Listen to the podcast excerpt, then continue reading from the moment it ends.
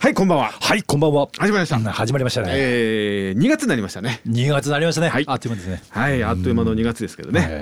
えー今日は2月最初の放送とね、はいなりますけど、はいえー、1月新年会とかありましたか新年会は今年はですね、なかった、ないですね。なかったですよねないですね。やっぱ話もあまり出てこないですね。うんだかないらもうん年末年始の時にはまだね状況もそんな今と違うかあそうそうらそうそうそう新年会やりますよねなんてうんうんうんちょっと企画がねうんうんうん2個ぐらいあったけうどんうんうんやっぱ飛んじゃいましたね。そうだよね。やっぱこの話が出てくそうるそとうねそうそうこのもうあの何ですか今はあのまん延そう防止そ等う重点措置ってやあつですかそう そっか。ね、うん今日あ今日すみません今日はあのちょっと、えー放送日より少し前なんで、うんあの病病床使用率がっていうねあーそうそうそう50%とうとう超えて、うんうんうんまあでも今のところうんね、うん。あのなんだっけ緊急事態はししないようあーなまあそう雰囲気ですね。ううんうんうんんまあ下から何なんだって話ですからね。そう、そういうことだよ結ね。局ねまあだからそんなこんなでこう新年会なんかも全部中止ですよ。うん。うんね。そうですよね。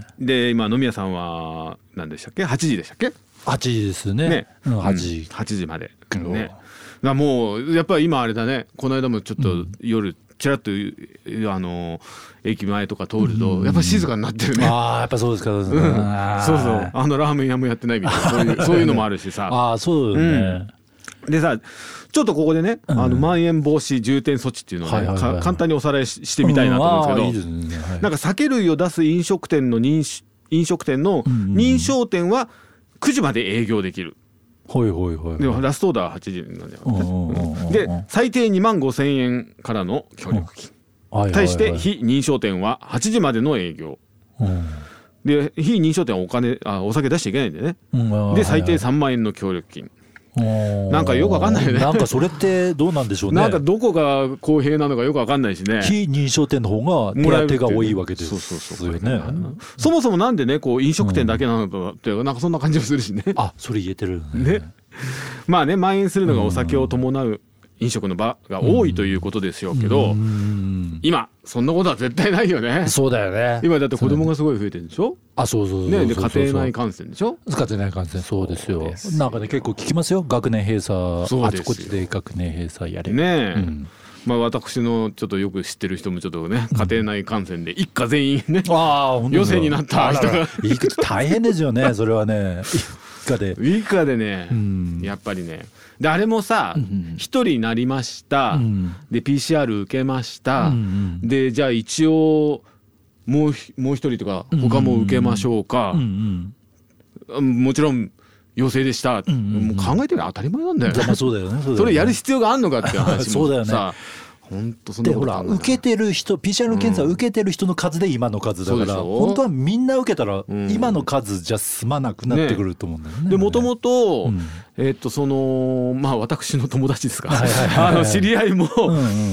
全然無症状で、はいはいはいはいはい、えはい。っと、その奥さんが最初うに、んちょっと風邪ひいたかなと思ってん、あ、ちょっと調子悪いな。んでも、むしろ最初はうん、なんかこう、まあ、女性は特にバイオリズムがこうやってあるでしあょはいはいはいはいだからそれでちょっと調子悪い時とかあるじゃうんうんうんんまあそんなもんだと思っててうんうんでそれで病院行って行ったら、びあ PCR 検査すぐ受けてくださいって言って、はいはいはいはいあ陽性ですなんてなっちゃうっんて、うんでその旦那さんの私の友達はうん、であすはいはねいはいはい。全然無症状でああ、全く何ともなくって、うんでも一応 PCR 検査を受けましょうみたいになっちゃうじゃないですか、うんうんうんでやっぱり陽性になっちゃってうん、ああ、なんかねだから本当そういうことがなければ全然病院なんか行こうと思わないしそうだよね。まあでも本当ねそれうでん子供たちもかかっちゃったりなんかしてね,、うんもうね大変なんです大変で すだからね、世の中でも気づかないままなってる人も大概いるんじゃないかなって。いっぱいいると思いますよ、うんねそうそう無症状が多いわけですからねね。そうですよ。であのーあれして都民の方へっていうそのこのなんだっけまんまん延防止おうほう重点措ほうほ置都民の方これさっきのはうんはいはい飲食店の方じゃないですか、ああ、はいはいはい。ね、都民の方へっていうのちゃんとあるんですよおー知ってますかいや、知らなかったです、知らないっておかしいですよね よくよく考えてみればねそうだよね。都大事な民ことのじゃ方ないへなど、都民なのに。そう、えー不要不急の外出の自粛はいはい混雑している場所や時間を避けて行動してくださいはいはいはい。っていうのと営業時間の変更を要請した時間以降飲食店等にみだりに出入りしないという2点 だそうですですなんだそれその2点 そりゃそうだろみたいなねうんねまあなんかだから結局さ、うんあれだよねこのこういうのってさ、うん気合い入れろみたいなそういう話だよね、うん みんな気をつけろ、はいはいはいはい、まああのーあんまあんま遊ぶなあーはいはいはい敵とぶっこいてるやつは認めちゃダメだぞはいはいはいはいなんかそういうさそういう感じだよね。そうなんだろうねねうんうん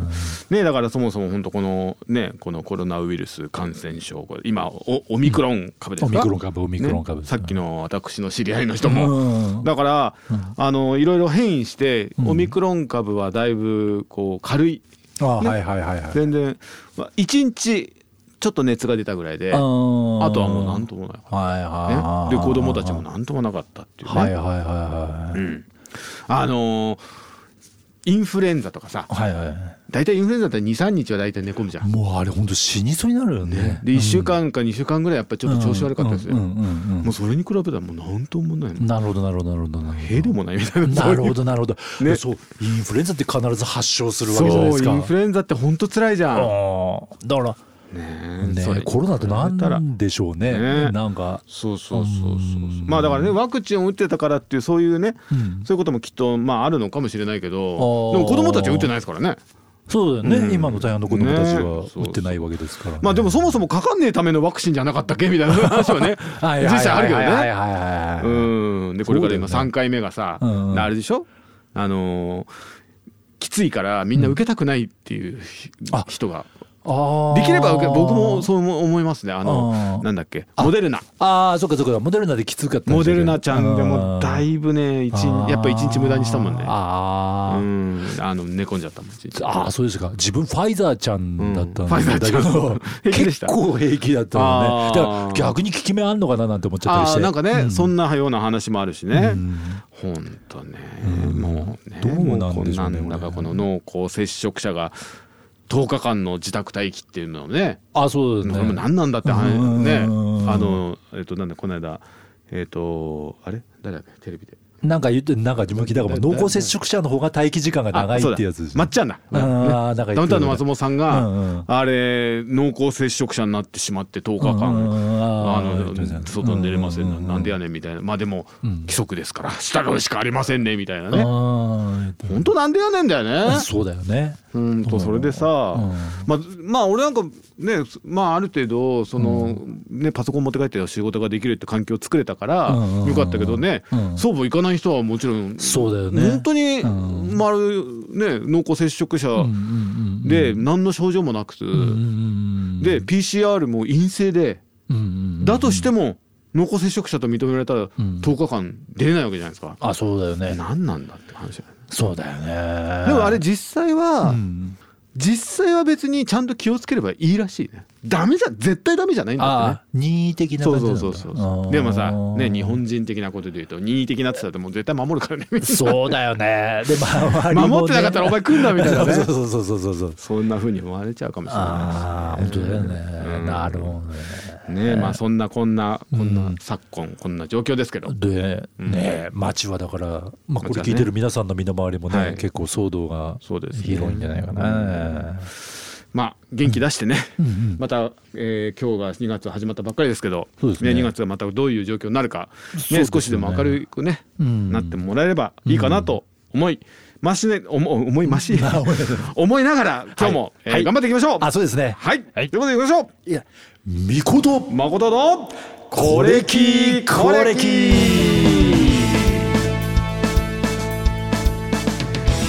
はいお送りしておりますみこと誠のこれきこれき、はいえーこの番組は東京都は JR 中央線の八王子駅のそのまた向こうにある西八王子駅から徒歩10分の、えー、閑静な住宅街にあります音楽スタジオスタジオオルウェイズから私たちみこと誠が音楽を中心としてこれが気になるということを発信していく音楽プログラムとなっております。はいどうもです素晴らしいですね、はい今日も、はいなんかね一息でだんだんあのこう慣れていいよ慣れてきましたねすごいですねはいうんえーということで、ん今日もね行ってみましょう、はいえー自己紹介です、はい私スタジオオルウェイズの店長をしております森田誠と申しますはーいはい私、えー、ここのエンターテイナー相馬美琴と申します、はいエンターテイナーさんえお今期どうですかこの間ああえっあとそうラでイブすねね。はい、ライブありました。ありましたねで、まん延防止の、さっきの話ですけど、はいはいまんはい延防止だったんうで、んえっと、7時半スタートの予定が、もううんぐっと前倒しで、そう5時半う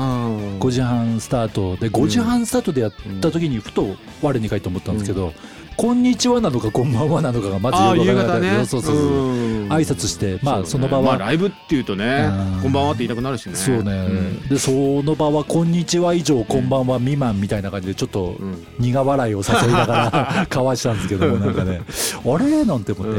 て、んでそう考えるとね、うんあの全然話飛んじゃうんですけどはも、いはいはい愛し合ってる会とか、はいはいはいはいハローとか、うんうんうんあのいつどんなオールタイムでもできる挨拶って素晴らしいなとああ思ってーそね、うだねステージおはこんばんちは気を おはこんばんちはもうおはこんばんちははいはいはいなんかそういうのちょっと編み出したいななんてあるねあーふと課題ができましたね、うん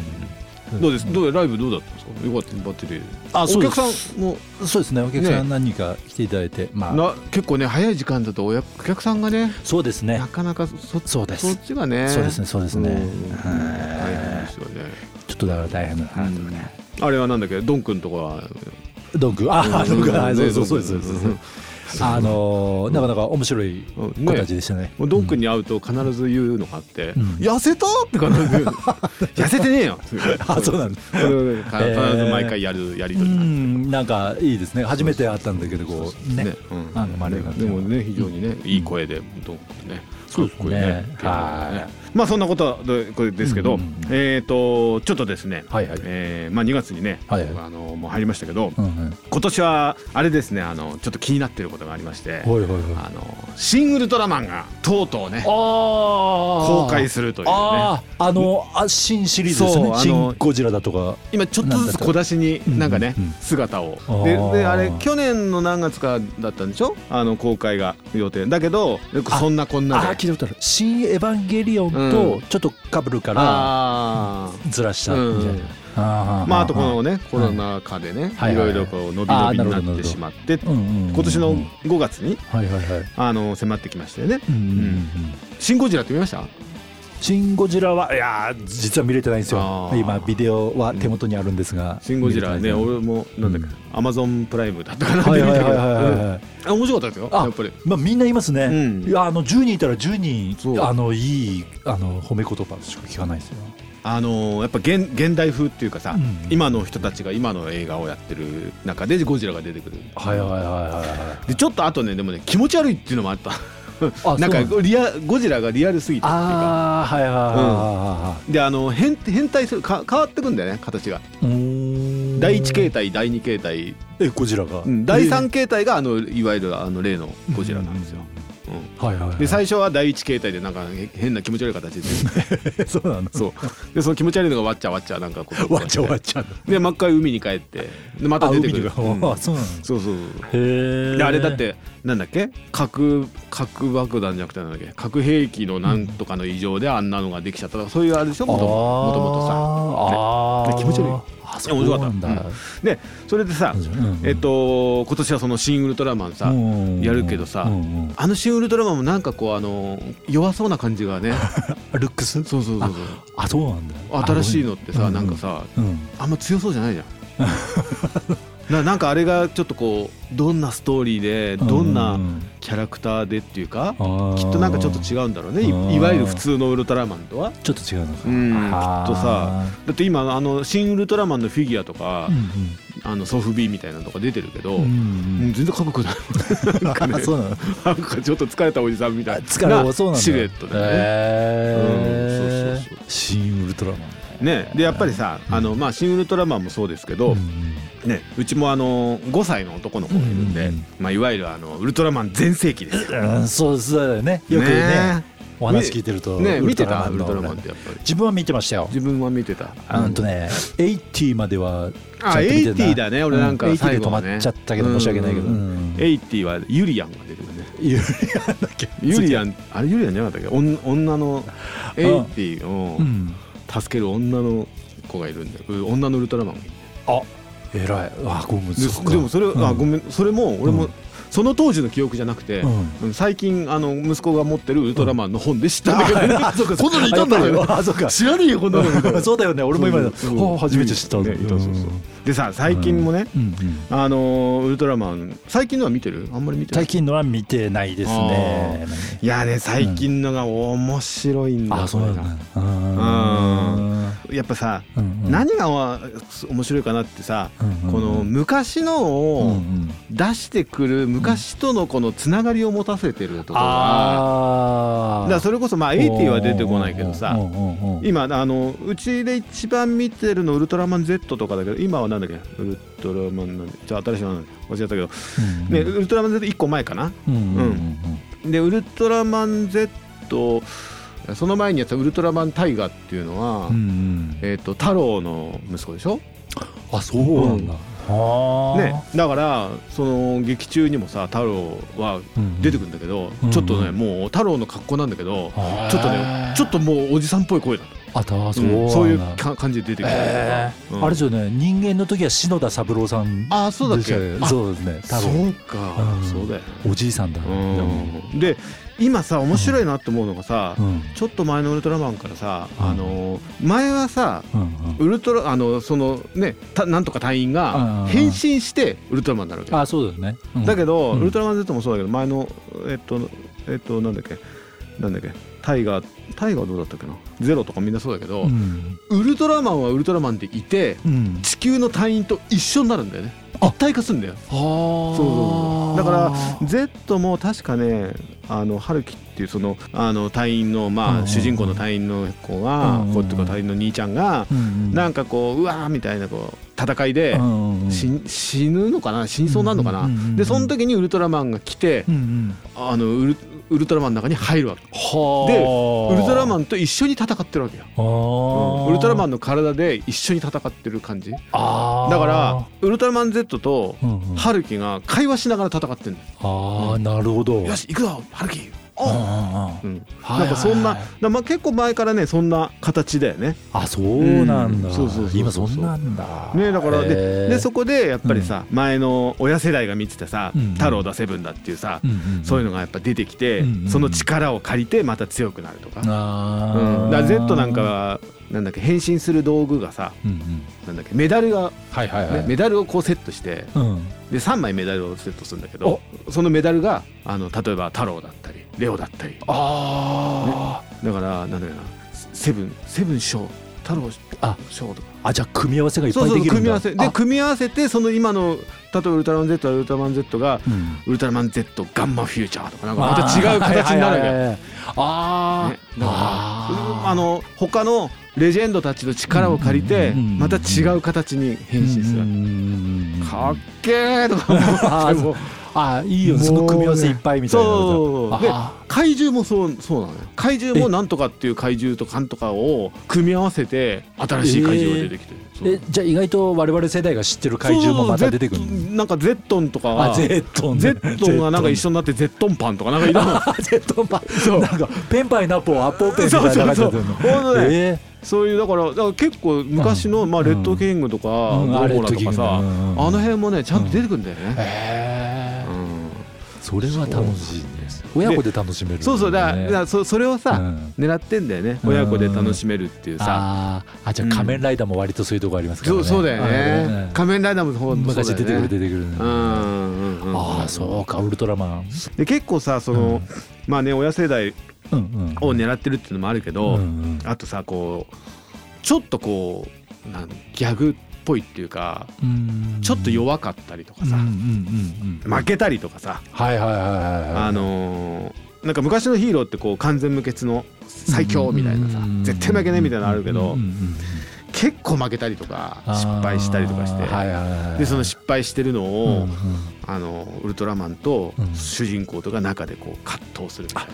ああなるほどなるなほうんどそれがねもう感動してうもううんんでそこでこう主人公は悩んだりとかさあーはいはいはいうんくじけそうになるくじけそうになるんですよウルトラマン側がそう助そうそうけそうてなんか励ましたりとかそういうところがねへもうねうんいいねううんん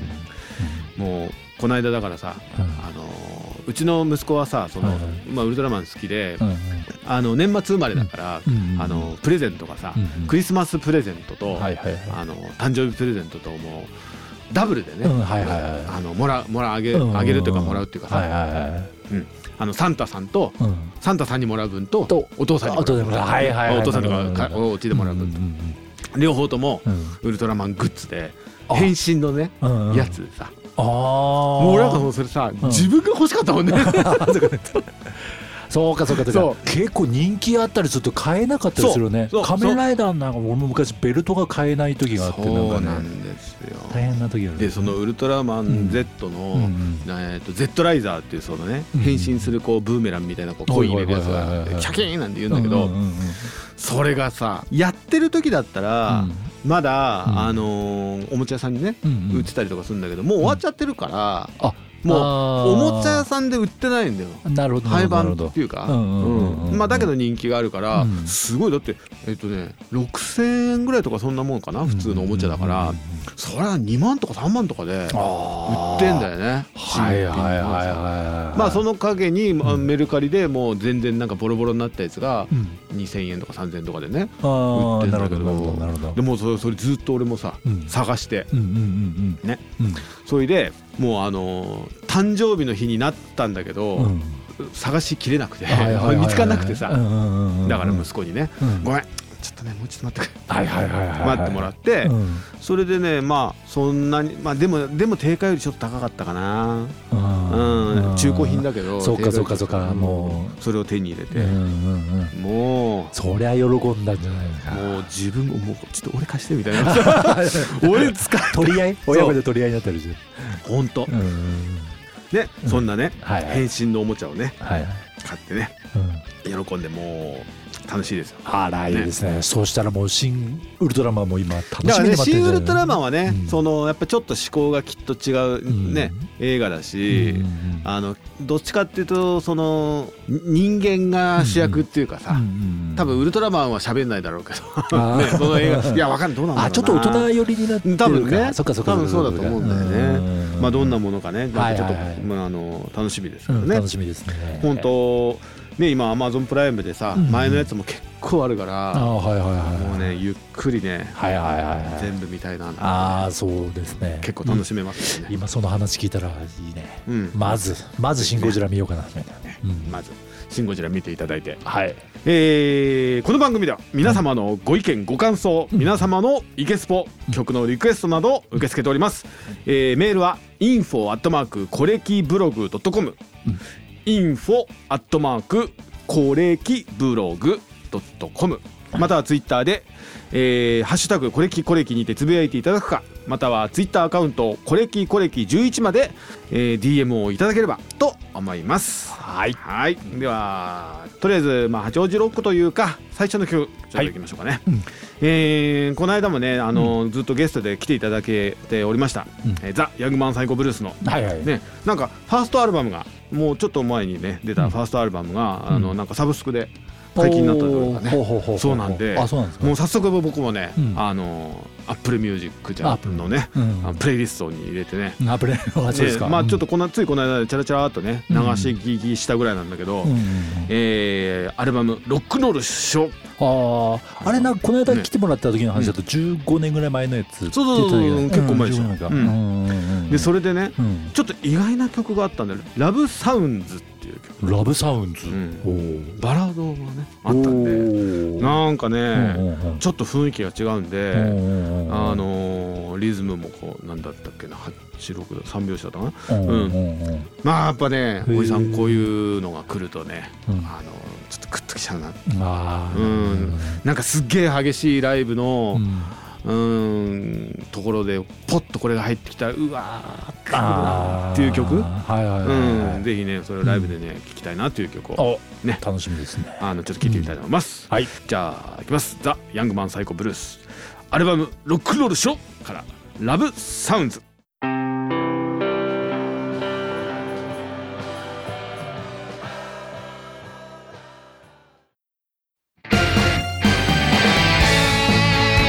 スタジオオルウェイズスタジオオルウェイズは東京都は八王子市八王子駅のもう一つ向こう西八王子にある音楽スタジオなんと30年以上続く八王子では老舗的存在の音楽スタジオ30年といっても古さはありません最新のシステムにて皆様をお待ちしております気軽に使える13平米のスタジオからレコーディングや簡単なライブにも使える35平米の広いスタジオまで皆様のニーズにお応えしますまたレコーディングではプロツールスシステムにて自由自在にサウンドメイキングができます35平米ある A スタジオにてバンド一発レコーディングにも対応しておりますマスタリングや MA 楽曲制作アレンジ等も承っておりますのでお気軽にご相談ください電話番号は042-621-6403 042-621-6403またはスタジオオルウェイズにて検索の上お問い合わせください音楽のことならスタジオオルウェイズ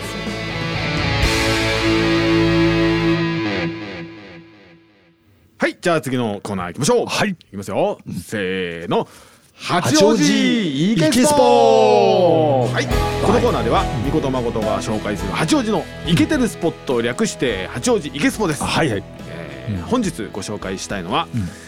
えー先日ねうんヤングマンの、ね、みんなが来てくれた時にね、うんうんなんかね、あのー合宿してたらしい場所、うんね、こはいはいのはいちらっと話もね出てたんですけど、高尾の森ワクワクビレッジはいはいはいはいご存知ですかわかる知ってますねねえっ、とね、えー八王子東京都八王子市の、ね、川町っていうね結構ね、うん奥の方にあるんですねそうですよねううんんあの辺ね俺あのー川町のよりもっと下の方の二部方町っていうところに僕住んでたんで実家がおーはいはいはいだからあの小学校の時はねそっちの方の友達いっぱいいたよねそはあっちの方にはよくね遊び行って本当昔はね何にもないかったけど今はそこもすごい住宅街になっててでそこの片方のところにあのね昔ねあのー広陵高校ね東京都立立広陵高校っていうのが高校があって、そこの建物をそのまんま再利用して2005年4月にオープンした、えー宿泊可能な体験型学習施設ああそうですねはいはいはいっていうところですね。んでねそこねあのー広陵高校の時にうちもねあの高校だからさ、うんその文化祭とかでうんうん機材のレンタルでね、あよーくよく行きましたなるほど、うんあそうなんだそうでんんんうちでえっと俺なんかの時はもうもうまだないのか、うん俺なんかよりちょっと後輩の時にできたのかなうんうんでもねやっぱ最初っからねうんそんな噂があったよあのもうできてうんうんうん行ってる時から、うんうんここの高校あとなもうあそうなんだ何年後かにでもうんその時はねなんか老人ホームになるとかってそういうねうんうんうんそういう噂あったけどねあーで、えっと2005年に、はいはいワクワクベリッジとしてオープンしてえーっとですねなんかちょっとご紹介するとねうんうん緑豊かな環境の中うん人々が自然と触れ合いながら家庭や学校では体験できない学びの喜びを発見できる場を目指しておりますうんうんうんご家族での宿泊うん学校クラブ活動の合宿うん企業研修スポーツうんキャンプうんうん子どもから大人まで全ての方にご利用いただけますうんまたさまざまなジャンルの魅力ある活動プログラムや、えーイベントもたくさんあなたのワクワク体験を見つけてください、うんあのーあれですよねあのー体験プログラムこの間ヤングマンがなんだっけそばああ言ったよねねああはいはいはいそば打ちやってたよね言言ってたねねなんあかれも理科室みたいなところでそう過そうそうそう去理科室であったであろうみたいそなうとそころうでそうねあれも楽しそうなんかねあとね革細工だったりとかあー陶芸とかうん絞り染めとかねうんなんかねいろいろあるみたいですよそうだよねでねうんなんか校庭の縁回りみたいなところにアスレチック施設がすごいあるんだよねなんかねあのねうん僕もねあれ行ったことないあるあるうんあるなんかね、うん子供たちとねうん行ったけど、うん結構アドベンチャーなあアドでベもンチャーあるそよねうそうそうそうそうなんかもうすんげえ高いとこからあそうブラーンみたいなさ、結構ねうんそであのテントサイトとかさうはいはいあのいろいろあってね、うんあのキャンプみたいなことできるんだもんね。はいはいそうそうそううんであそこはあのちゃんとなあのレストランみたいなのもさそううんあるからねあそうそうちそうょっと遊び行っなんかて、ねそう普通にご飯食べてなんてそうこともねそうなんですよねできますしね、いやーね本当ねめちゃくちゃ楽しいとこなんうんで楽しいですね自然をね自然体を験していただいて。最近うんやけにドラマでうんうんうんワクワクビレッジの入り口が出るあそうなの、うんあなんかドラマ見ててあれここ見たことあるなと思っておうああワクワクビレッジじゃんって1回や2回じゃなかったねああそだうから1ドラマじゃなくてもうえ多分ね学校の門として出てくるのかうんとねいやなんか大人たちのな、なんかこう会社の前で話してる設定だったりうんなそんうかなんだうんうんあワクワクビレッジじゃんってね、うん結構ね八王子そういうね撮影ね多いよね多いよねこの間さ、もうちょっと前だけど、うんうちのスタジオにね電話あって、うんあのねスタジオのうんうんうんすぐ近くでうんうんロケをやりたいから、はいはいはいそのうんロケをやる時のうん楽屋としておースタジオ貸してくんないかあってそう言わいれうたこと借り方もあるそうそうそううんだからまあ多分そういうなんかさ、フリーなな施設あの部屋が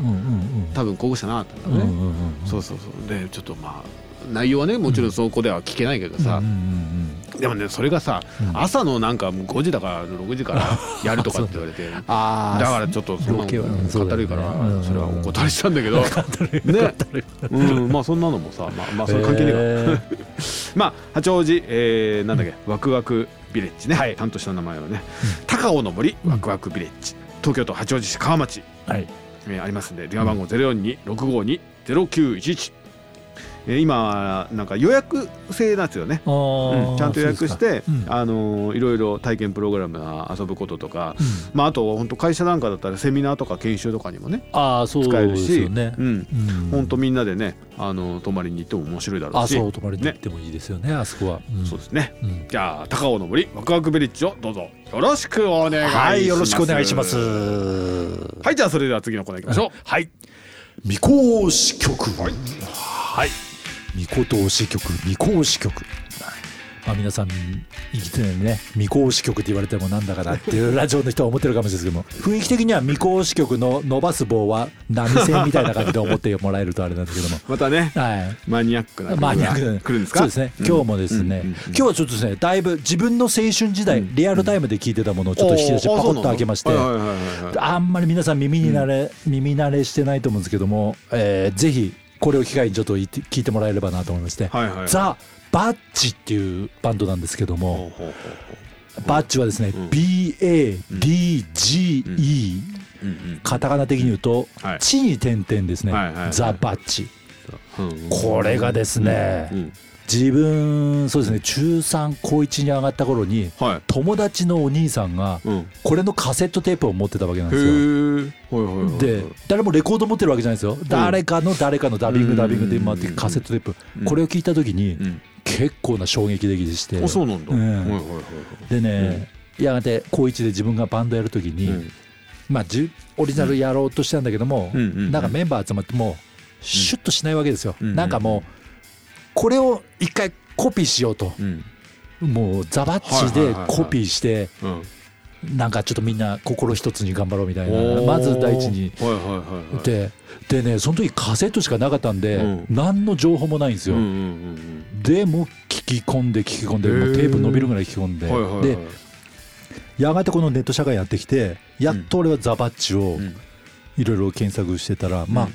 分かってることは福岡出身博多出身のいはいはいわゆる明太、明太なんですね明太なんですよねで昭和というライブハウスでモッツとかロッカーズとかとうん同じ時期に同じくやってその時代なた、んだ、うんザ・明太、うんなんだけども明太ロックと言われるムーブメントから僕たちは蚊帳の外にされちゃったみたいなことをなんかあー本人おっしゃってたみたいそうなんだはいではいはいはい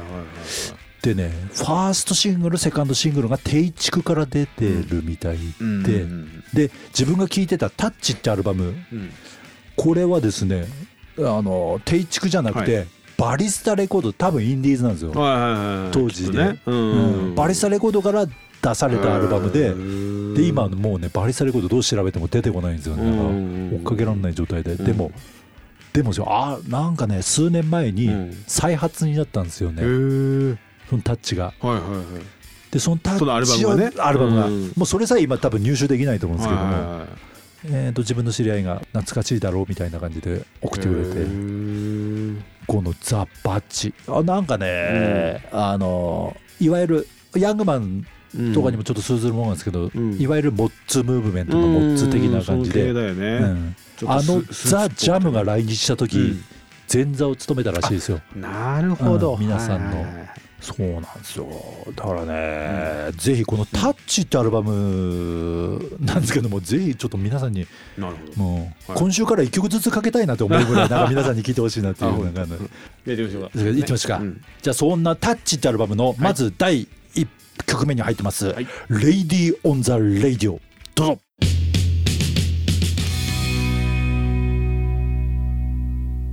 はい聞いていただきましたはい聞いていただきました「レイディー・オン・ザ・レイディオ」っていうザ・バッチバッチですねね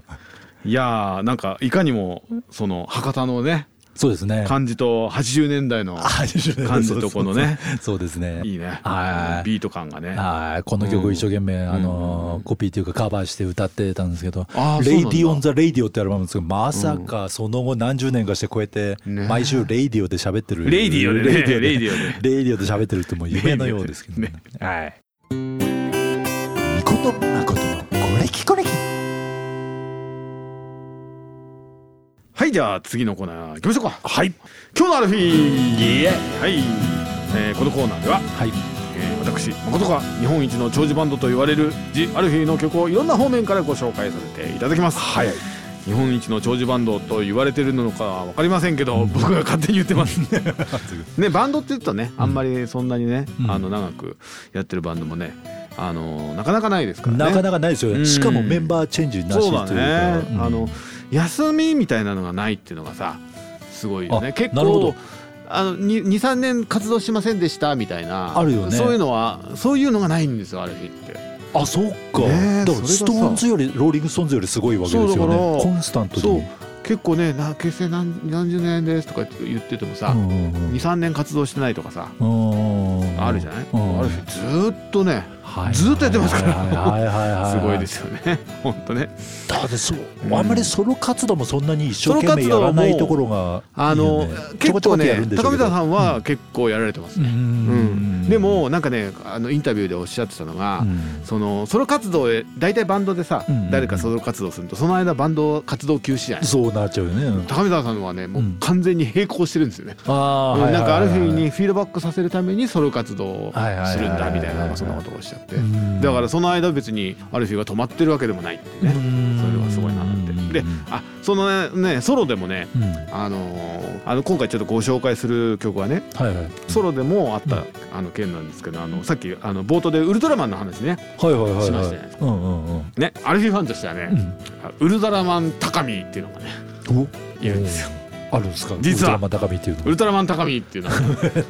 高見沢さんは、うんうんまあ、アルフィーこ今日ご紹介するのはアルフィーの曲なんですけど、うん高見沢さんがもともとうんソロで、うんうんえーっとねえーう数々のウルトラマンの歌をねやってるんですよ。ほほーあの曲を作ったりとか、他の人が歌ってる曲とか、はいはいはいねもともとやって2012年ぐらいだったかな、うんうんソロ活動の中であうんるあのウルトラマンの曲を結構担当してとか、うんうんうんでそれからあるあの高見沢さんのソロのコンサートにうんウルトラマンが来たりとか、へーあのね YouTube にも上がってるんですけどサプライズ的にこう曲のと途中でウルトラマンが、えー確かねウルトラマンゼロとウルトラマンセブンだったかな、うんうん、がこう出てきて、うんうんあの途中で曲の中でこうねいるんだけどウルトラマンがこうなんつうのリズムに合わせて踊ったり手を叩いたりしてる姿、なんかねあんまかっこよくないん だよねそれがねこうちょっと違和感があってあそうかそうかそうかれ面白いですけどで高見沢さんと並んでそう高村さんが並歌を真ん中センターそれソロのコンサートの時だから、うんセンターで歌ってる横で、うんセブンとゼロがこうねリズムに合わせて踊ってるウルトラマンってこうさ、うんこうちょっとこうかっこよく決めてるみたいなそうだよねいのあるんですよ大きいもんねなんかそうそういう感じじゃなくてねそれがね、あまあおもし面白いんですあけーどなるほどなるほどでうんまあ、ご自身も、あのーやっぱりねあの世代的には初代のウルトラマンをリアルタイムで見てる世代おなんですあよね。ーそうかそう大か体そうかそうかう、うんんでもうやっぱウルトトラマンが昔から好きでラうんでもう好きが高じてこう曲をやったりする中で、うんとうとう自分自身もウルトラマンになったっていうはいはいはいはいではいはいあのねあの円谷プロ公認でうん「ウルトラマン高見」っていうね、あのー DVD 出てるえそうなんですかへーで、あのーレッドキングとバルタン星人をねやっつけてるんです高見沢さんが高見沢さんさんえいやまあさすがにこう顔はさうんそのまんまなんだけえど、ちゃんとねこうマントをつけてて、ほうほうほうあのウルトランマンのマントってちょっと特殊な意味あんだよね、なんかなんかね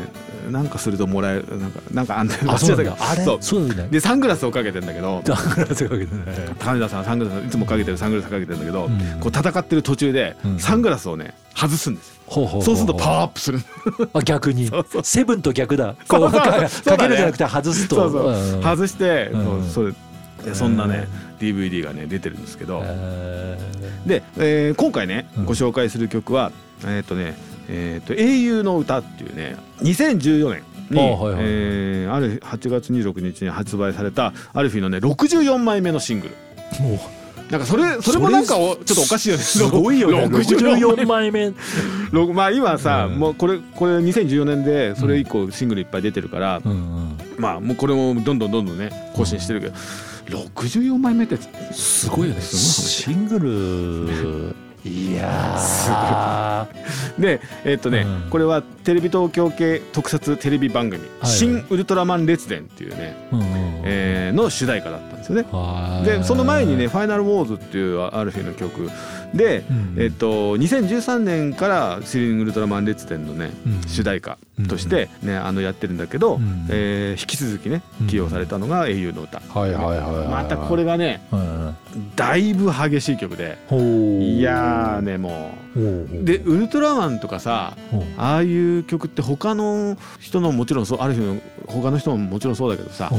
大体こうテンポが結構速いじゃん。あーあーあーあーテンポが速いん速くてでキーがめちゃくちゃ高いあーあーそうだね大体みんなそうだよねうんうんあのあまあアニソンいわあゆるアニソンと仮か面ライねダーもそうですそようそうそうそう昔はね違ったもんね、うウルトラの父がいるとかそうだよね低音だって結構昔のヒーローもんの歌ってなんかそういうイメージあるけど今はねうんもうほんとそうださねトラー激しいよねああそうそうそういう感じだよねそうそうそうそううんでまた本当このねこの曲が激しい曲でう、んうんでこれあの、えー、とドラムのね、うんあの吉田太郎さんってあの前にもねあはいはいはいはいあのご紹介してますけど、うんご自身のうんあの YouTube のチャンネルでうんうん「叩いてみたの」を曲をある日の曲も「叩いてみた」いっぱい出してるんですけうど、んうんうんその中でもね、あのーこの曲を、あのー太郎さんこう叩いてみたやってるんですけど、まあ、本人も、うんあのーこの曲はもうずっとドラムソロなんじゃないかっていうぐらい